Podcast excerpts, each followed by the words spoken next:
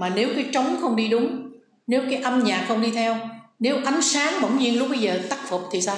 Có tiếng dụ tay của khán giả hay không? Má bảy nè, ba năm châu nè, của hai kim cúc nè, đều dạy.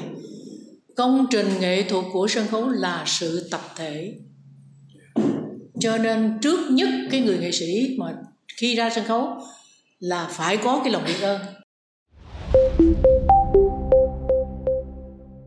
Chào mừng quý thính giả đã trở lại với podcast Báo Tuổi Trẻ và tôi là Trinh Trà, người sẽ cùng đồng hành với quý vị ngày hôm nay. Thưa quý vị, khi mà nhắc đến thế hệ vàng làm nên thời hoàng kim của sân khấu cải lương thì có lẽ là không thể không nhắc đến nghệ sĩ nhân dân Bạch Tuyết với hàng loạt vở diễn như là Tần Nương Thất, Trăng Thệ Vườn Thúy, Đoạn Tuyệt, Mưa Rừng, Nửa Đời Hưng Phấn, Đời Câu Lựu, Thái Hậu Dương Vân Nga, Lục Vân Tiên, vân vân.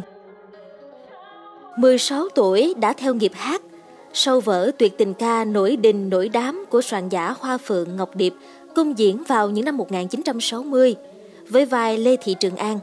Nghệ sĩ Bạch Tuyết đã được báo giới thời ấy tôn xưng là cải lương chi bảo. Đến nay, sau hơn 60 năm ăn cơm tổ nghiệp, chứng kiến thời Hoàng Kim cho đến hiện tại, người nghệ sĩ gạo cội dường như chưa có giây phút nào rời bỏ cải lương.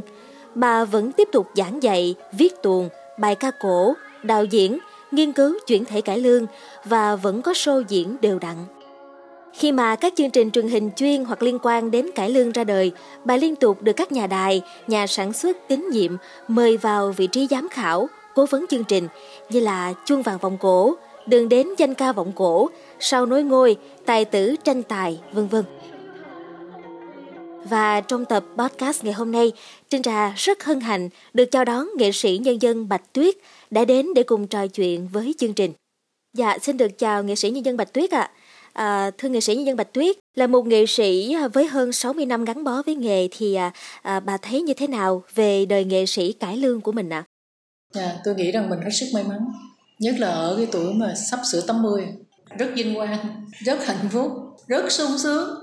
Là vì mình với cái nghề này của mình, mình có tiền nè, mình sống thảnh thơi nè, mình ăn ngon, mình mặc đẹp nè, rồi mình có tiền để mình giúp cho thiên hạ bằng cái đồng tiền chính chính pháp của mình bằng cái đồng tiền lương thiện của mình. Trời còn gì nữa? Chưa kể hay lên sân khấu mặt mũi đẹp vô cùng. Rồi người ta bỏ tiền ra người ta đi làm tiền chánh pháp người ta mua vé vé xong rồi còn các ca cũng mua cái bao một cái bó hoa lợi tới tặng cho bạn mà chụp với bạn một cái hình rất sung sướng ủa bạn còn nghề nào tốt hơn nữa bạn nói đi Dạ, vậy thì với cái sự vinh quang hạnh phúc đó, à, nghệ sĩ Bạch Tuyết có xem đó là hào quang rực rỡ hay không? Tôi xin lỗi bạn là tôi không có thấy cái nghề này là hào quang rực rỡ. Tôi thấy tôi bình thường như mọi người Việt Nam khác.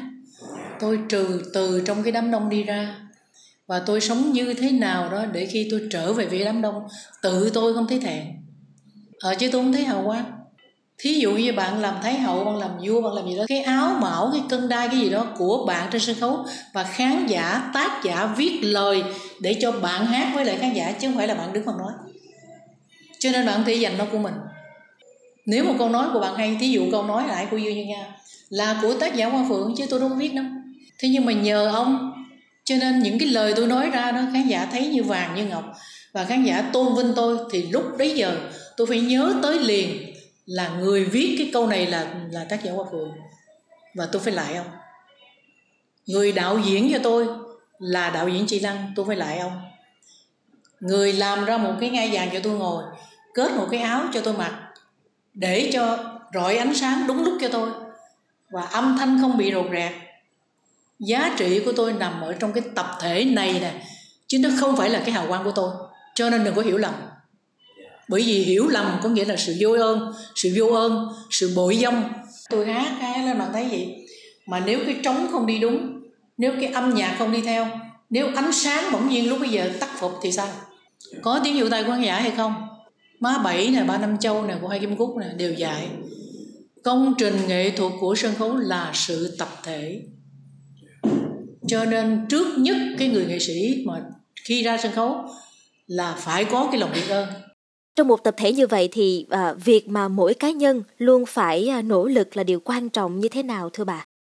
Nỗ lực bản thân là chuyện bạn phải làm. khi bạn nhận lời một công việc người ta giao cho bạn sự lương thiện có nghĩa là bạn làm đúng một việc đó Dạ vâng thưa quý vị, và trên trà cũng có thấy là nghệ sĩ nhân dân Bạch Tuyết luôn miệt mài tham gia nhiều dự án âm nhạc, truyền hình và workshop. Đặc biệt là mới đây, bà còn góp mặt trong phim Biệt đội rất ổn, vào vai chính mình và tái diễn lại trích đoạn ngắn trong đời cô Lựu. Đằng sau sự biệt mài đó thì điều mà bà đau đáu là gì ạ? Tôi là cái thuộc về cái mô tiếp mà học cái triết học của Phật giáo rất là kỹ.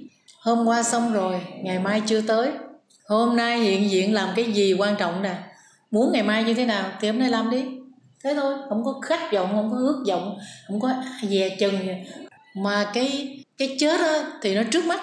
Đời người có ai nói ai được. Buổi sáng vừa nghe vậy cái buổi chiều nghe nó chết rồi. Mình đâu có phải là khác gì mà so với nhân loại này. Cho nên phải sống trong một cái quy luật đó đi để cho tỉnh táo. Thành thứ làm vừa phải những cái gì mình có thể làm được. Không có mơ mộng. Vậy thì đâu mới là điều mà nghệ sĩ Bạch Tuyết chú tâm nhất ở hiện tại à? Hiện tại, sáng thức dậy thấy còn sống, làm tiếp cái hôm qua. Dạ vâng, thưa quý vị, à, vừa nãy thì Trinh Trà có nói về việc nghệ sĩ nhân dân Bạch Tuyết luôn làm nghề một cách miệt mài, trong khi đó có nhiều nghệ sĩ khác ở tuổi của bà thì đã nghỉ hưu. Thì à, tại sao bà lại chọn lao động sáng tạo nghệ thuật không ngừng nghỉ à? Tôi thì tôi nói như này nè, tức là bạn trong đời mình làm kiếp người đó mình rất có được quyết định gì lắm ra đời cũng không quyết định chết cũng không quyết định không có gì nào chết chết ở đâu chết kiểu nào cũng không được quyết định thì thôi ngay cái chính giữa này mình quyết định cho mình và ba chuyện đi chứ đỡ gì. Dạ, nghệ sĩ nhân dân Bạch Tuyết có thể à, chia sẻ bí quyết của mình à, cho Trinh Trà cũng như là quý vị khán giả được biết được không ạ?